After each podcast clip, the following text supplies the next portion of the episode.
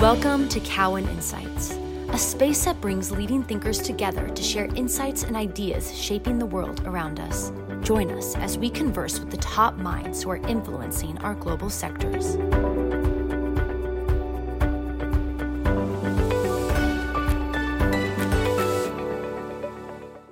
I'm Yaron Werber, biotech analyst at Cowen. I'm very excited to be joined by Behzad Aghazadeh from Avoro Capital Advisors and Alex Denner from Sarissa Capital Management in this episode called Unlocking Value from the Inside.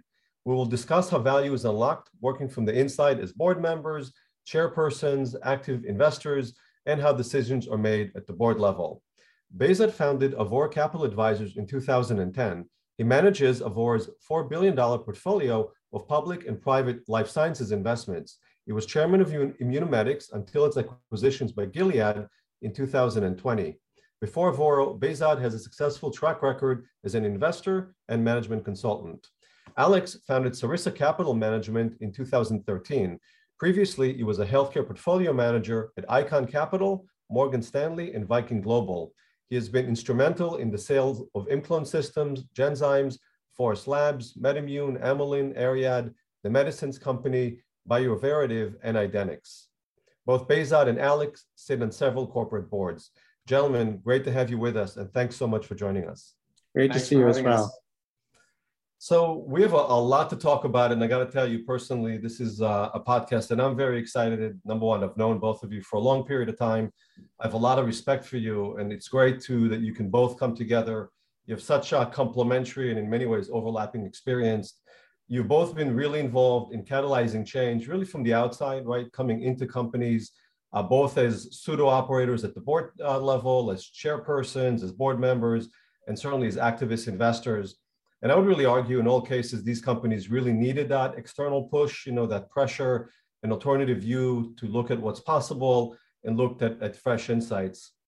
Um, Alex, you, you're chairperson at the Medicines Company and at Ariad and Behzad, obviously, at, at Immunomedics. Maybe Alex, to you first, what are the biggest challenges to effective, to effective change when you came in? What did you notice?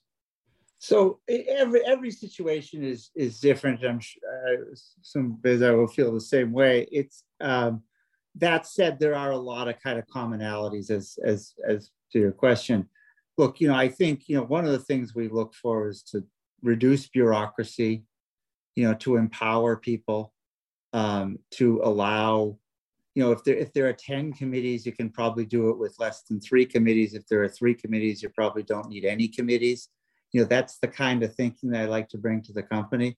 Because usually we're in a situation where the where the people who are actually doing the work are doing a good job and you know there, there's there, there's value i mean we're you know we're investing in the company because there's there's some value there there's something that's uh, you know creating value and they're either squandering the the cash flows that come for that or they're managing the business so poorly that the value is not not kind of easily is, is not transparent easily transparent um, so it's just kind of like there's a lot of stuff that comes to it but you know, basically the, the process of fixing the companies is more or less around eliminating bureaucracy, you know, and there's a, there's a lot of subparts that.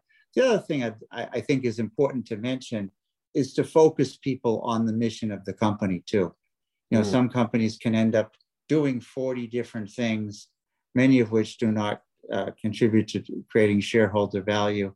And you got to get everybody focused on, you know, kind of the mission is to create value and here here is the one or two or three ways that we're doing it so it's focus on, on key key imperatives and uh, reducing bureaucracy Behzad, what, what did you see yeah Yaron, um, for me it was um, it started with a, a, tremendous fortune of being able to assemble rather quickly a, a board that not only complemented my vision and my skills but also allowed others to buy into what we had thought would be potential for the, the potential of the company.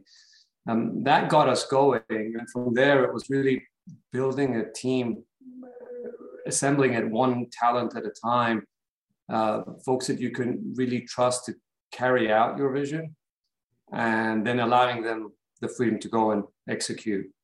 Uh, and then on my, for, for my own uh, on my own part, I had to make sure that I was following through with my promises that I made to the organization, that people could see that I'm living the life, leading the path, and ultimately just really just showing that I care and, and being there for them. Uh, so a lot on the human resources side, that's something you're going to hear, I think, a lot from me, uh, which is very different to how I thought about the world before I wandered into an organization. Yeah, so, you, so you're really focused on the operational side. Yeah. People side and the leadership side. Um, you know and obviously each each role was was a little different. What what was the biggest challenge? Um, alex maybe for you as i'm looking as i'm thinking about ariad or i'm thinking a lot of the companies and we'll talk about some of the ones you've been involved in the medicines company um, you were essentially taking on from you know a strong durable ceo who was there beforehand and the company needed to go in the right direction. What, what were some of the challenges that you needed to tackle first? So often in those situations, um, and each one is is unique, but you know, um, in the in like in the in the you know, say in Ariad, the situation was there was uh, you know kind of a a board in place that, in my view, was not really you know kind of representing shareholders. They were sort of working for the CEO, and that's my opinion. Um, and uh, that's obviously not their jobs right and you know that's one of the things that you know you, you encounter in a lot of these situations is weak boards boards that you know kind of forget their responsibility to you know that they they they, they work for the owners they work for the shareholders and um, the management teams are hired in order to in order to accomplish the goals that that you know the owners decide are the right goals uh, and when you get a situation where there's the many many many principal agent issues, right, where the, mm. the the the the principal is the sort of owner, the agent is the the person in charge, and sometimes there are things that are good for the agents that aren't good for the principals. And you know that was that was that's a, issues that we tackle with almost every uh, situation we get involved with on the activist side, where there's there's divergences. In some cases those divergences can can be very big. Mm. and you know you need to practically kind of change out a lot of directors to do that. Um, and you know some of the things that you know we've seen over time uh, it's sort of it's sort of you know you could you know if somebody made a Saturday Night Live episode about these things happening in corporate boardrooms, you you know I wouldn't believe it, but they actually do. You know these absurd things like occur you know, we've had directors, um, you know, been threatened. We've had all kinds of things happen, you know. Hmm. So um, it really is kind of, you know, kind of coming into a situation knowing, you know, what the fundamental change that's required is, and just pushing for that, and and knowing that there's going to be lots of hiccups on the along the way, and usually it's going to involve changing directors, and usually it's going to involve changing managements. Yeah. Now sometimes you you know you can have management teams that will that maybe they're maybe the CEO is a is a good is a good person, but just not in the right role, right? So you can sort of switch him or her into a role that that you know kind of is is is optimal. But you know, getting good leaders who understand, you know, their job is is super super important. Yeah, yeah. Well, I'm going to come back and touch on, on one of the points. Uh, Behzad, what about you? What were the some of the key challenges for you? Uh, I think one of the key learnings. I mean, I agree with the key challenges. Alex said, getting the good people, the right people. One of the learnings, and everyone tells you this. Um, any recruiter would tell you this. The minute you feel you don't have the right people, is the last time you should think about that, and first time you should take action. Mm. It's never too soon to part ways with someone that's not the right person. Mm. And you can affect a lot of change a lot quicker if you act decisively. And you could do a lot of damage if you sit on that decision. Because invariably, you're going to, once that thought crosses your mind, it's probably something you're going to go through with. And the longer you wait, the more you're going to regret it. That I think was one of the ultimately led to some of the changes we made. They may not look popular from the outside, they may even increase anxiety. So while it doesn't seem like the right decision for outsiders, I would always, uh, when I see these changes, I sort of put myself in that shoe and say, maybe that is actually something really good that just happened that I just never knew was a mm. risk. Um, that I think is one of the when you talk about making changes to catalyze change, that I think stands out for me. That's a great point. Yeah, and are you talking about the board level? Are you talking about the senior both. level of both? Yeah, I would say both because you know, uh, and I, I had the fortune to crossing paths with some of the boards that we in the process ousted along the way, and very thoughtful folks. But at times, it is almost a signal you want to send that you have to make a change because otherwise, you, some people will hold on to legacy views, uh, maybe even question it, undermine it, uh, even if it's inadvertent, even if it's not intentional necessarily. And it's a lot easier to make a clean cut and start over again if that turns out to be. But on the other hand, even on the management side, you want to hold on to some legacy people because they have institutional knowledge that you benefit from as well. Mm. Uh, it's striking that right balance. But when you know it's the right time, it's acting decisively. Right. Can I let's not touch up on, on Alex? You, you mentioned um, the role of the board is to oversee the CEO and not work for the CEO. Uh, in reality, when you go into a public company that's potentially haven't had a lot of success or is stagnating, the board usually has been assembled by the CEO over many, many, many years. They're friends. Right. They sit on each other boards. They're all on the same network, and they all they all tend to have groupthink a little bit what what are what are the steps to then make that change? Because you got you got to get them on board. You're coming in as an outsider. There's probably going to be barriers. There's probably going to be a few people who want to work with you and you got to kind of mesh everything together. So how does that work? Yeah. No that that's an excellent point and that's you know when we come into a situation it's all you know when we come in as activists it's usually because the company's underperforming and exactly that problem exists right? So the the directors now just as an aside, just kind of to start, you know, kind of at at a high, uh, you know, kind of high altitude and, and and dive in here.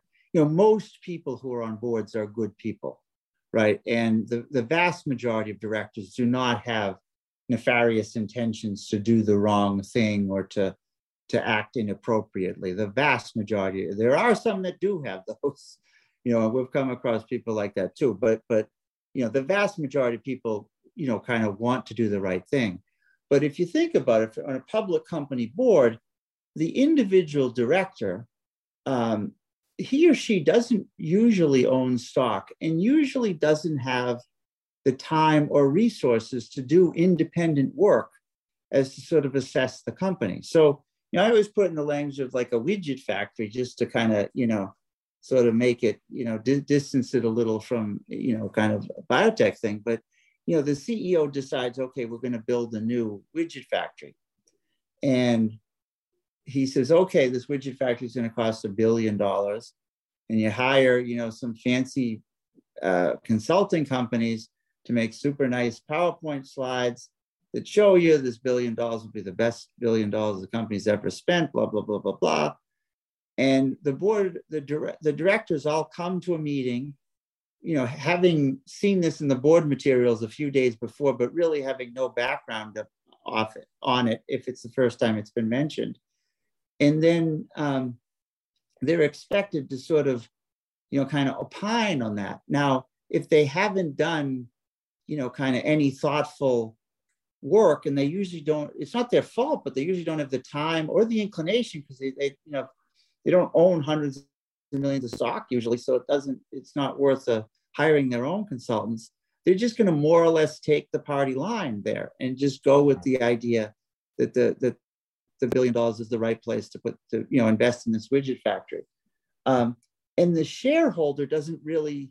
It sounds bizarre to say, but often the shareholder, the owner of that money, the billion dollars in this uh, example, doesn't sit at the table really, right? And um, it's sort of easy for people to say, well, the management team's aligned around this idea of building a new widget factory. And, you know, it sounds like a good idea and they made a nice presentation. So let's go ahead and do that. You know, now if you go out and talk to the people that own the stock, they'd, they'd be like, oh my God, there's so many other important things to do with that money right? Um, but they, they, there isn't a mechanism for most directors to even hear that right. So that that's an important important starting point. I don't want to I, I, don't want to you know make this uh, particular discussion too long. I don't want to you know drag on your own but just that I think that's an important starting point on, you know, kind of how you start with directors. So most of them are not bad people, but they're sort of easily kind of, um, they easily fall into the company line because there is nobody that comes up at the board meeting after the, the widget factory presentation says, here's the counterpoint. Yeah. This is why we shouldn't do that. I have another, I have another use for the billion dollars. That very rarely, if ever, yeah. happens. Yeah. Right. So then you say, okay, well, you have to sort of create, as activists, we have to kind of create that, what we call a Socratic dialogue, mm. right? And so we have to have that Socratic dialogue where people say, wow, there's two sides to this. We can spend the money here, or we could spend it somewhere else, or we could give it back to shareholders, or we could do something else with it. It's not just, uh, you know, that the widget factory is the only solution. And at the same time, you have to do that in a way you know, with, with this assumption that most people are not bad actors in a way that doesn't um, rub their noses in the sort of what, what we would be, what, uh, the mistakes of the past, you know? Mm-hmm. So it's, it's, it's a little bit of a balancing act where you sort of have to be respectful to the decisions that have been made in the past that we probably think were the wrong decisions, but they made them. So you want to point out that they're wrong, but you don't want to rub their noses in and say this is terrible because then they're, they're less likely to kind of work constructively. You just want to get them to work constructively on the future and yeah. have a Socratic debate about that. Yeah. And it takes a little time, but usually we can kind of get there um, with talk, you know, with talking with directors. Now, the, the there are many variables determine how quickly that happens. And one of the important ones is how you know, vociferous the CEO is. And if he or she is just kind of got one way, it's my way or the highway type person, and they have a bunch of directors that have been working with them, working with him or her for 20 years, and you know, their kids know each other, and there's all this kind of personal connections, then that's a much harder kind of you know system to break into. Yeah. yeah. Um, so that's where we look to kind of bring on more people onto the board, you know, more quickly. Yeah. Be- Behzad, can can you talk about do boards dual track the future? You know, something we, we talked a lot about on Wall Street, right? Having a backup plan, plan for success, but you know, prepare for success, but plan for failure. What happens in boards? I mean, I think um, you know the experience that we're talking about in my case with the Immunomedics, uh, it's kind of you know we're not talking about a real sophisticated or large business with multiple out. So I don't really think uh, you really plan for sort of backup to the backup to the backup. You're, you're head down executing, recognizing their risks. And it's mostly the focus of the board in our instance was ensuring that we have contemplated all aspects as much as we could, uh, prepared for it, be vigilant and monitor and, and, and, and, and react if anything goes wrong. Of course, you look at the cash, the runway, budgets, etc., to ensure that you have the ability to to get to the finish line. Uh, but I don't think, uh, other than sort of as part of just standard course, maybe recognizing that things may not go according to plan in a severe way, there's not much you can really do uh, in, in a company the size uh, that we were now. Had we remained independent and the topic of pipeline and, and, and sort of the next generation uh, programs and versus, versus various strategies that we're contemplating, if those would have continued to mature, there would have certainly been a place and time for these kinds of conversations around how do you manage risk, balance it, do mm. certain things as backup. But honestly, we in our instance, it was sort of one task at hand uh, with 95% of focus dedicated to that, and, and the rest was sort of kept for, the, for another day, which fortunately or unfortunately never came. Yeah. And, and Alex, from, from your vantage point in, in big, more complicated multi-product companies, how much planning do they do for, for, for the backups, for the unexpected? Uh, very little, not and you know, not enough.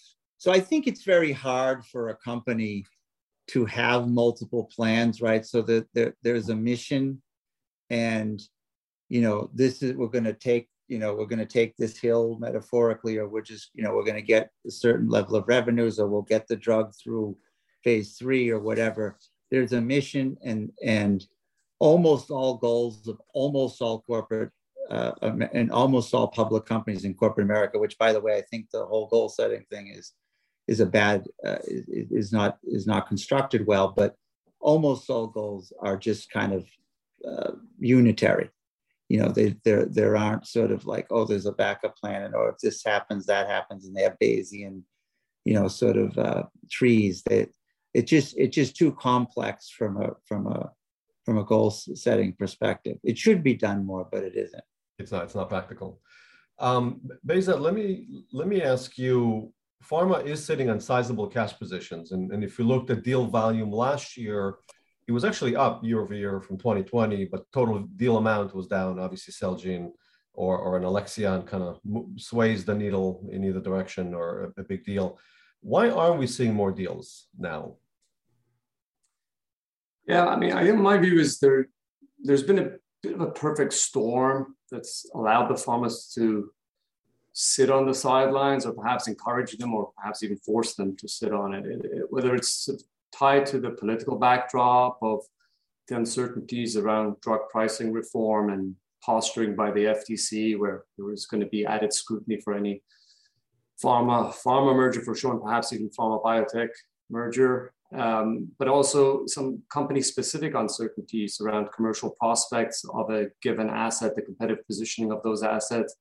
And of course, what we've all been hearing up until very recently, perhaps not as much anymore, is the inflated valuations right. of these assets. Um, you know, I would also say, however, that the sector hasn't really done much uh, in terms of helping themselves, given the series of relatively high profile large setbacks, late stage setbacks that we, including very, very recently experienced. And I think those all give management team and business development teams time or room for pause.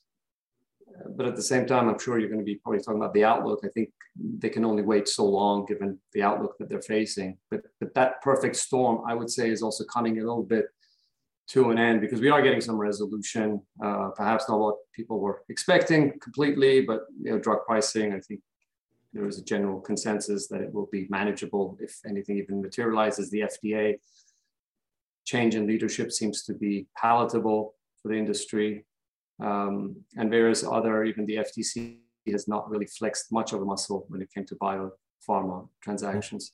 Mm-hmm. So I think perhaps those reasons are also the excuses that have kept people on the sidelines are beginning to vaporize or be fully addressed. Valuation certainly has been addressed in the past few weeks. Yeah. Um, sadly. And, and, whether, yes, sadly.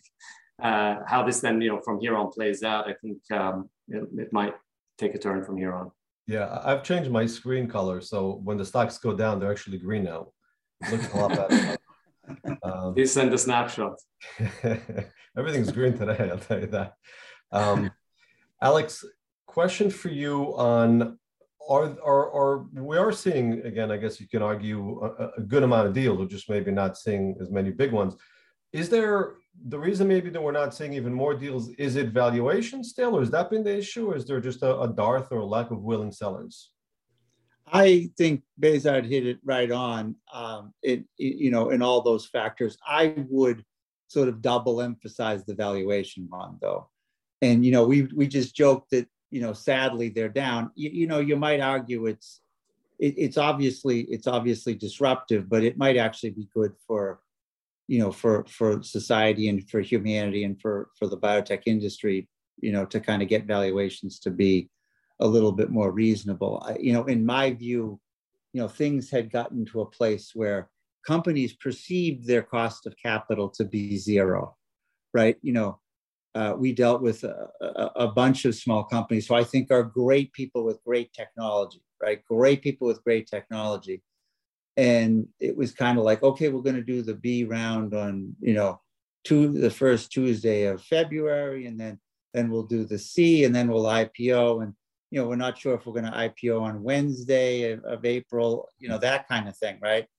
And people were really kind of talking that way, because I mean, we heard this, and um, as we all know, the three of us, uh, you know, it just been having, having, seen this industry for a while. That's not how things work, and you know, it kind of it kind of cracked, and I think that that's good actually. Um, it, it, it does cause pain. It causes pain in our portfolio. Causes pain you know, in, in many companies. And uh, I don't mean to suggest that it's a, it's a painless thing, but it, it, it brings things in into a little bit more into reasonableness where you're going to see more collaborations, more M&A deals. So I think, you know, in this coming time, there'll be a lot more of those.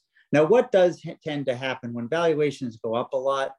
Companies for a while remember, right? It, whether it was a private company or public company, you know, if your stock was at 100 and then it fell to 40, I'm kind of like, well, I remember it was 100. So if some if if some big giant pharma comes and offers me, you know, 80, which probably is a great deal in an absolute sense if I DCF my business, I'm kind of like, well, geez, a little while ago was 100. I probably should shouldn't settle for less than 125.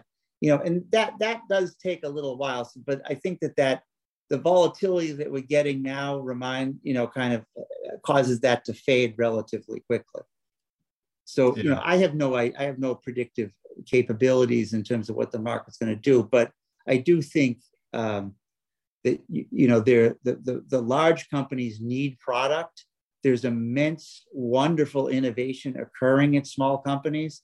There's and it it it's it, it should happen that there'd be more collaborations in M&A. And by the way, there's a lot of small companies that are that are replicating, you know, kind of functions that would just be more efficient if it would be done together. Yeah, yeah. You know, and, and in case people listen to this uh, podcast in 20 years, uh, just so you know, it's uh, February 24th, Russia literally just invaded Ukraine and the stock market has been collapsing for about four months. So this is kind of where we are. to put this in context, this podcast would have been very different four months ago. That's um, right. Maybe when at the board level, how do companies decide? Is there a real decision tree process to figuring out, hey, we want to stay independent versus no, our goal is to sell? Does that go go on, or is a decision to sell triggered by a phone call, obviously an incoming approach, or how does the process come to be maybe based on that with you? Yeah, I mean, in our instance, um, we knew exactly what needed to get done uh, when we initially took over, which was some very tactical, critical, but tactical steps with respect to compiling a BLA, filing, manufacturing challenges that I think everyone understands, um, commercial uh, build, team, all the elements that go into that, and launching a drug. Up until that point, it was we could sort of sketch it out from a resourcing standpoint, from a capital need standpoint, and I would perhaps argue, especially once we got a little momentum, that we were probably in the best position to do that as opposed to handing it over to a new parent and allowing them to take over. It was it's easier to sort of land a plane that you took off in and you have a good understanding of all the buttons uh, than handing it over mid-flight. However, as you know, the closer we got to that finish line with respect to getting ready for commercial and, and then obviously getting the approval and, and launching the drug, you know, the focus starts shifting towards what's next. Where do we expand geographically? What do we do with the pipeline collaborations, which we had signed up for? But then the execution aspects of that did start to look quite daunting. Mm. And I think there comes a point, in our case, it was very natural, uh, where you just start really almost seeing that challenge, that, that wave coming and, and saying, look, I could just about get to this point, but from here on, this requires a next level of, of, of competency, of infrastructure, of um, tools that we had to continue to invest in. And, and really, the further you go, the, the, the more punishing it could be if you miss a step. And in, in parallel to that, obviously, pharmas became very interested in the asset. And, and while everyone shared the common view of the potential, they start seeing the challenges for a small company to execute versus what they could accomplish if they took it over. Mm. And that's where the conversations almost naturally evolve from a partnership and uh, you know, whether it's geographic or, or, otherwise, to well, this requires a, a heavier lift, a, a, bigger mandate, and isn't it make more sense for us to take over? And obviously, valuation comes into play, and mm. we got certainly what we felt was a fair fair price, and and, and, and the rest is history. Yeah. Alex, and, and you've been involved in multiple, multiple deals, Ariad, Metco, Genzyme, Amylin, MedImmune. Um, I think in many of these cases, what's so interesting uh, is uh, Imclone. You know, I was I was covering these stocks usually with a negative, one of the only sell ratings, and maybe not so popular. Um, and most of the time, you prove me wrong because at the end the stock would go up. You know, it would be painful for a while, but it would work at the end. Um, hopefully, I wasn't always at a sell at that point. But with with your, how does that decision come to be? It's time to sell. So when first of all, when we when we make an investment, um, we rarely, if ever, kind of the, the main plan is to sell the company, right? We we make an investment because we think that the DCF, if the company is run properly, if the company is run for the benefit of the shareholders, is much higher than the price we're paying for it. Right? That's why we make an investment.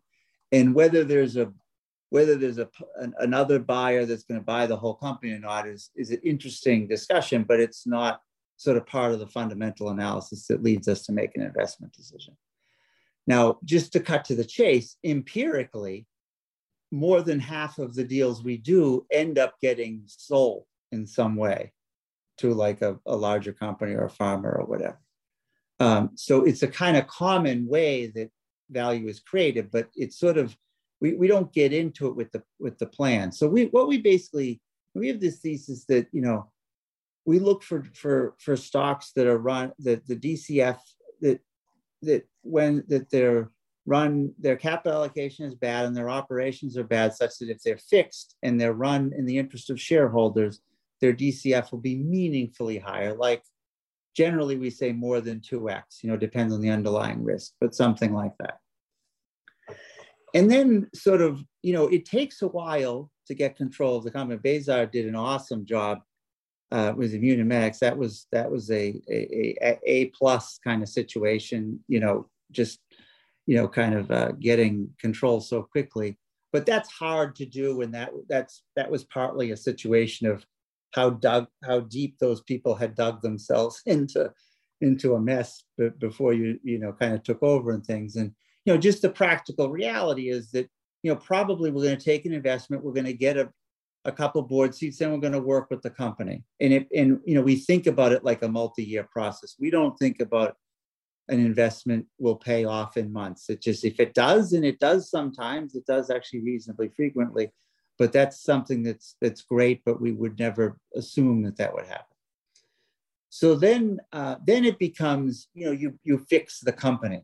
You know, and um, you go about fixing the company and that should just improve the dcf and our models as such we're only investing in companies that we can do that now all that said in many instances the dcf is higher to a larger company that maybe is already participating in the in, in the same therapeutic area right so one of you know one of the areas that we're particularly interested in now is things like you know, cardiovascular, metabolic, um, you know, primary care, gastroenterology. These are diseases, you know, unfortunately, cardiovascular disease is number one cause of death in the United States, but but it's not kind of uh, we think it's very interesting area for research, but it's not as sexy as some areas that are have mm. much less, you know, kind of morbidity and mortality, and that's because of you know that's just kind of how the the industry goes up and down on certain things and and also has to do with the commercialization that's required in the large trials and we know why those things are but um, so we basically will build a business you know a great business to be there. And then you know what often happens is you know it's kind of like that that little aphorism you know a, a great you know to comp, a great companies are are are um, bought as a you know like whether they're bought or sold right? You know kind of because you know we, we don't actively try to sell it. We're just open to selling it if it's above our risk adjusted val- assessments as the value and when the risk becomes lower for in other words after we've fixed some of the underlying problems the the the value the the risk is lower to a pharma company which are very risk averse buyers right the buyers in the in healthcare are very risk averse. They don't want to buy messy things by and large. They want things that are all clean and nice. they might even overpay a little from the perspective of the owner of the the business because they have other strategic there are other strategic implications for them. For instance, if you sell a cardiovascular or let's say a cardiology product to a company that's already in cardiology, the incremental cost of selling a new drug may be the cost of the brochures yeah. for the one drug, you know? Mm-hmm. So, um, so we basically build businesses not planning to sell them, but kind of maybe hoping that that that is one of the possible outcomes. Yeah. And it, and it does occur a lot. But it's very important, I think, as an investment strategy to not sort of have all the chips on that kind of uh, outcome because you can't you can't control it. Can't control, especially timing. Right. Um, Behzad, you're investing in private and publics. You you recently started a, a VC fund about a year, year and a half ago or so. Which ones are easier? Which ones are more fun? Which ones are more efficient at, uh, at shareholder value? And uh, I'm, I'm not talking about February. Take February 2021 out of the equation. Everything was fun. Everything was easy. Everything went up, private and public. So let's let's uh, not talk about that quarter. I was gonna say tech, but even that's not true anymore. I mean, we've been obviously we have a much longer history, and uh, certainly also in terms of deal volume on the public side. Um, on the private side, we're perhaps you know, because we want to limit our time commitment and, and be very thoughtful where we are going to get active. The, the number that you can take on is very, very few at a time. Uh, so I don't share the view that you can broadly deploy capital in private companies and, and pepper it in, in, a large number and still be thinking of yourself as someone who's really creating value. Capital is easy to come. I was until recently. Uh, but I do view the private investing as an uh, opportunity to bring more than just capital to the table, but that's very time intensive.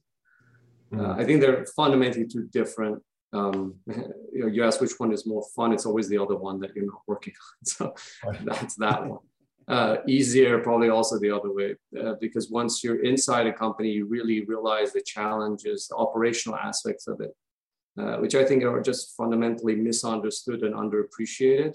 Whereas from you know on the public side, when we invest as passive investors, if you will, as equity uh, shareholders, uh, you don't really get broadly into the nitty gritty, and you almost entrust that to happen, and you're just looking for the results and the you know, meeting of the various milestones and catalysts if they go your way.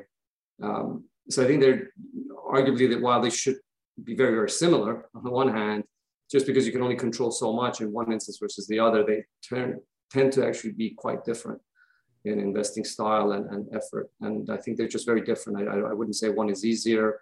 Uh, I wouldn't say one is more fun. They, they just bring a different uh, vantage point and you, I think, mm the hope for us is actually more on the side of learning from both and becoming better on one side, learning from the other, and vice versa.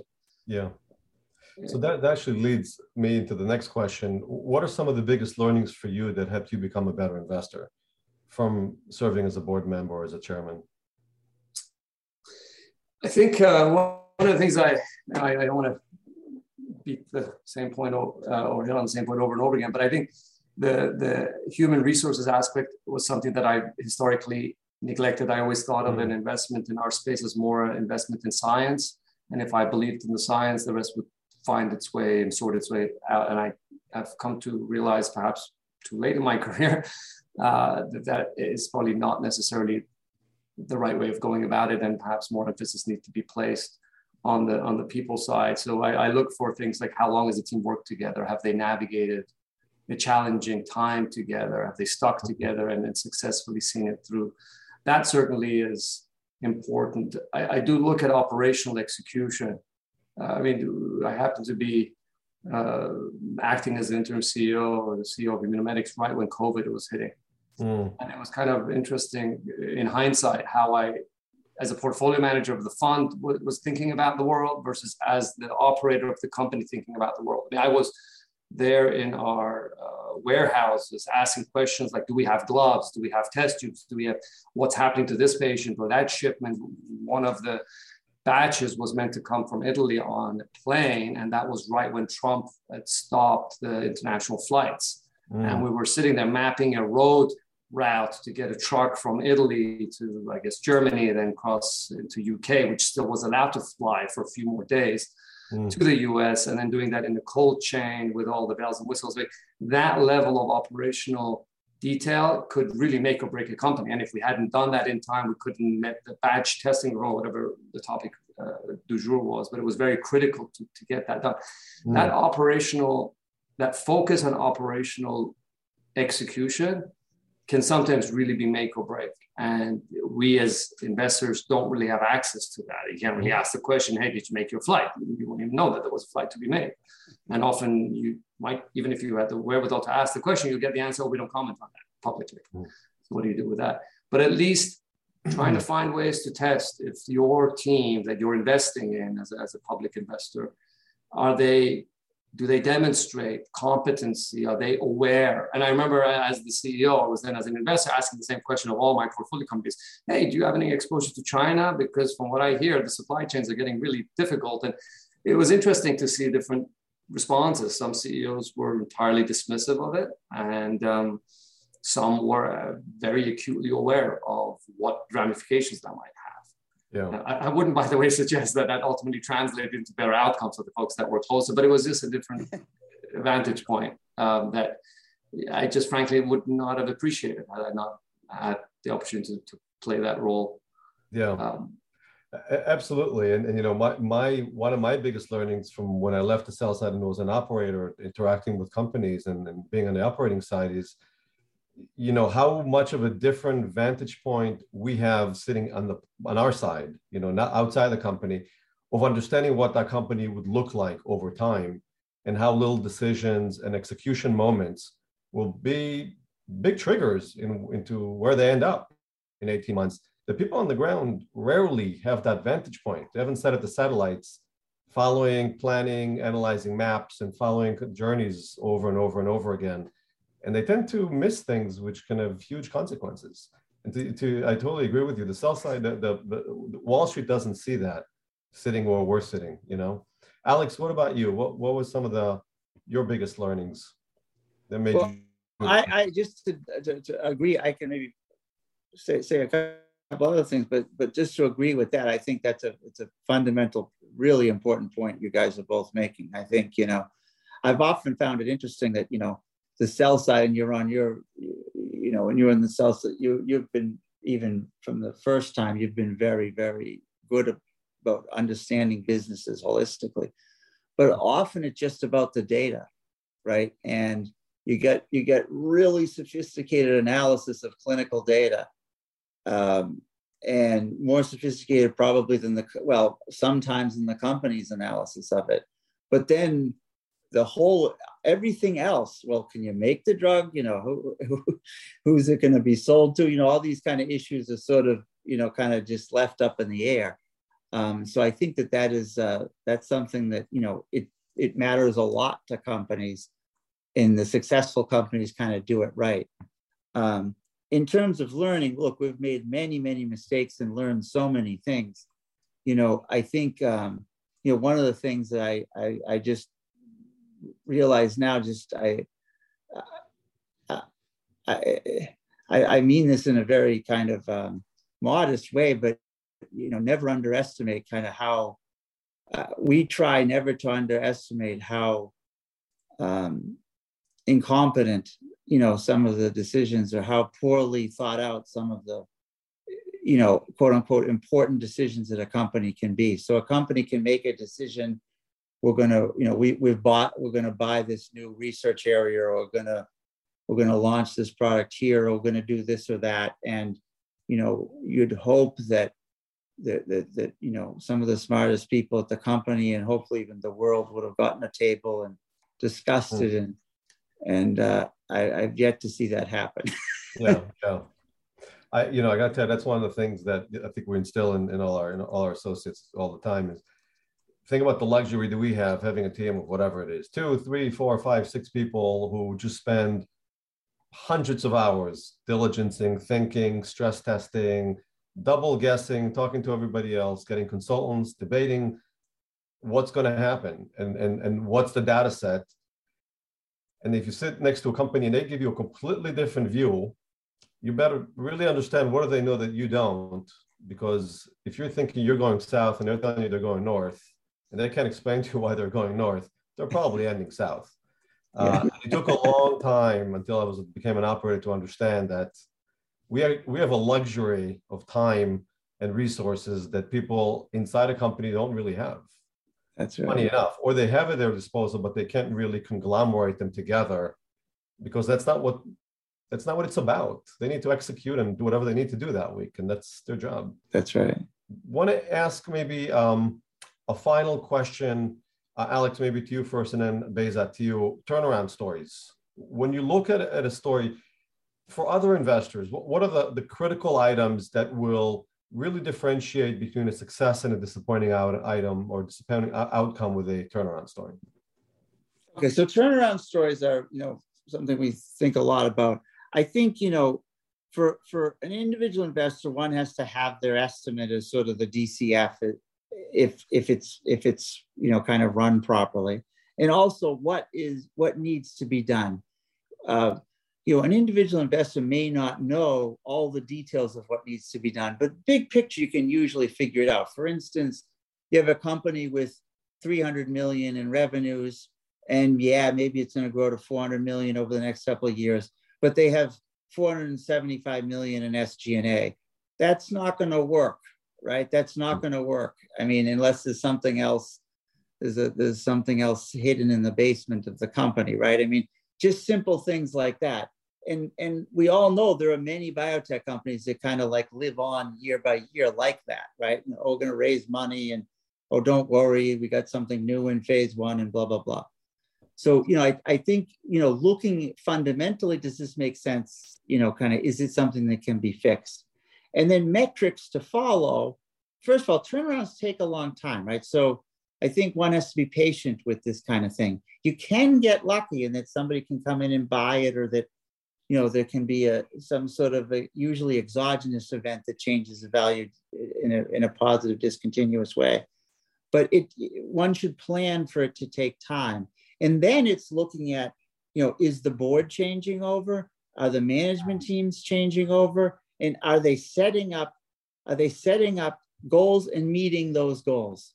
You know, like like you know it's it's important questions for directors what are the right metrics to track you know when there's a, when a problem comes to a company i don't usually ask the management team what's your solution i say how are you going to track whether we're whether we're getting to the right solution or not mm.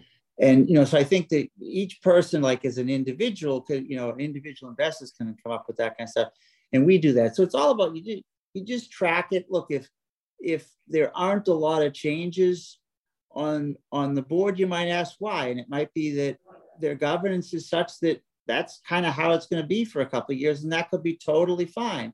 Or it might be that there's unexpected resistance, and hmm. you know it'll take a little longer than people ex- people expect.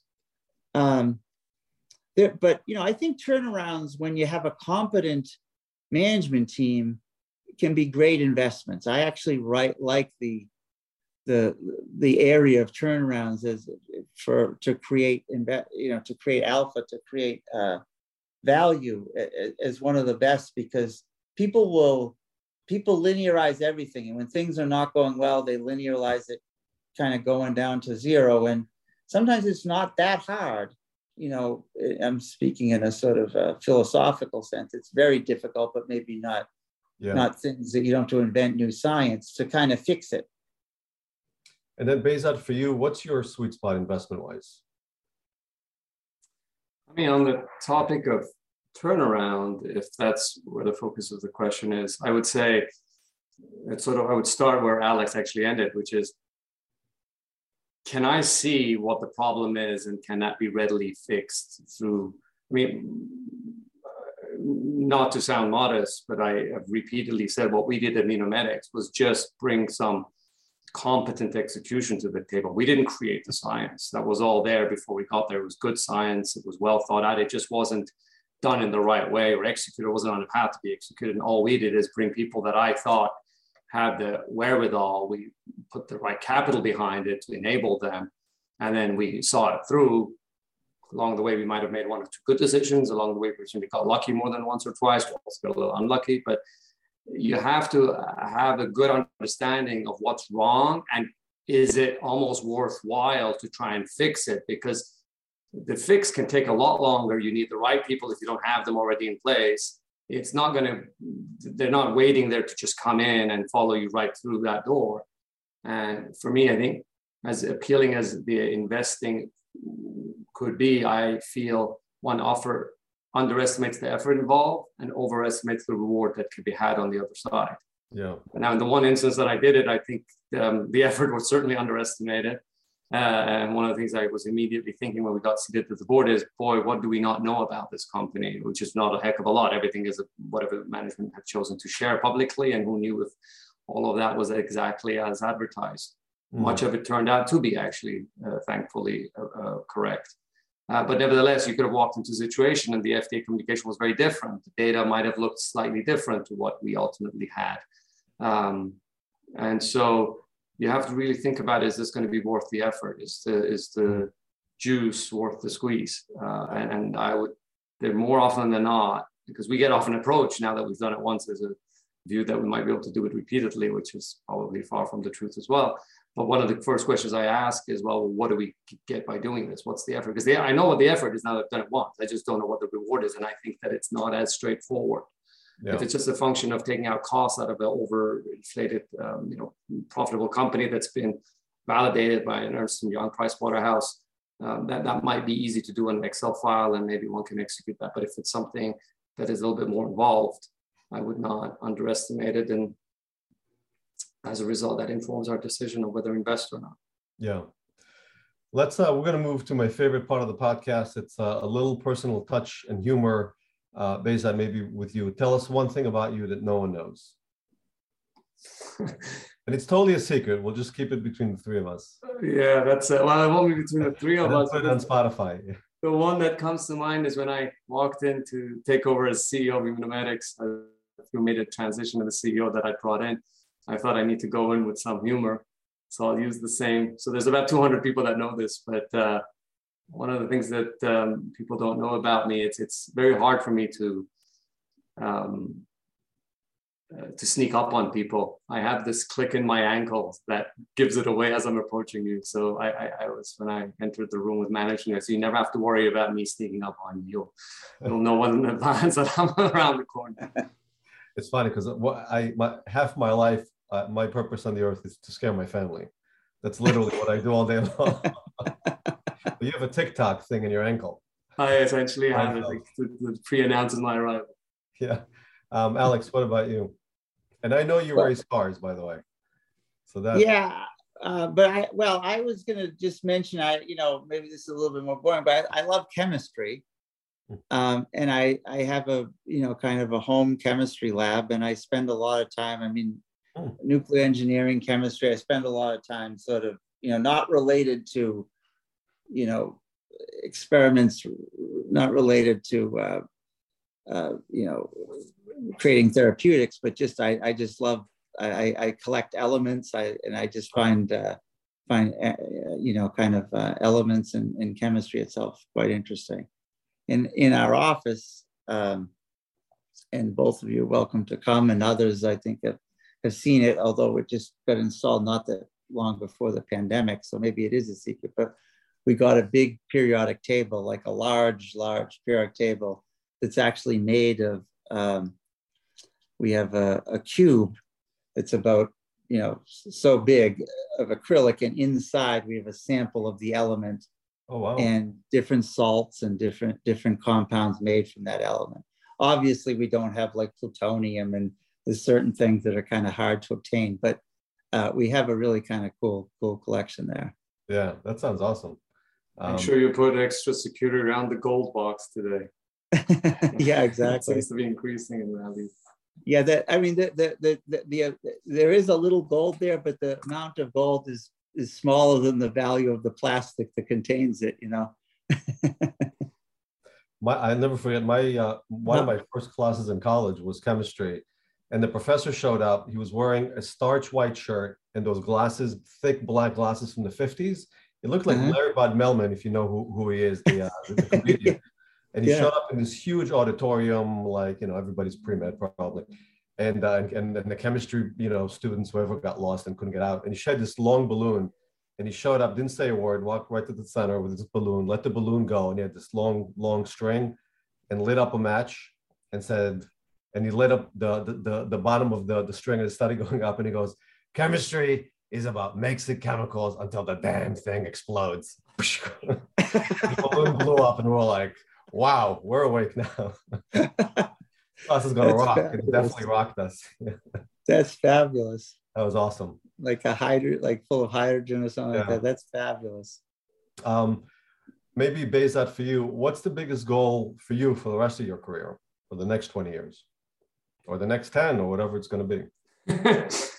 yeah. Next 40. Space, I doubt it'll be anywhere close to those numbers.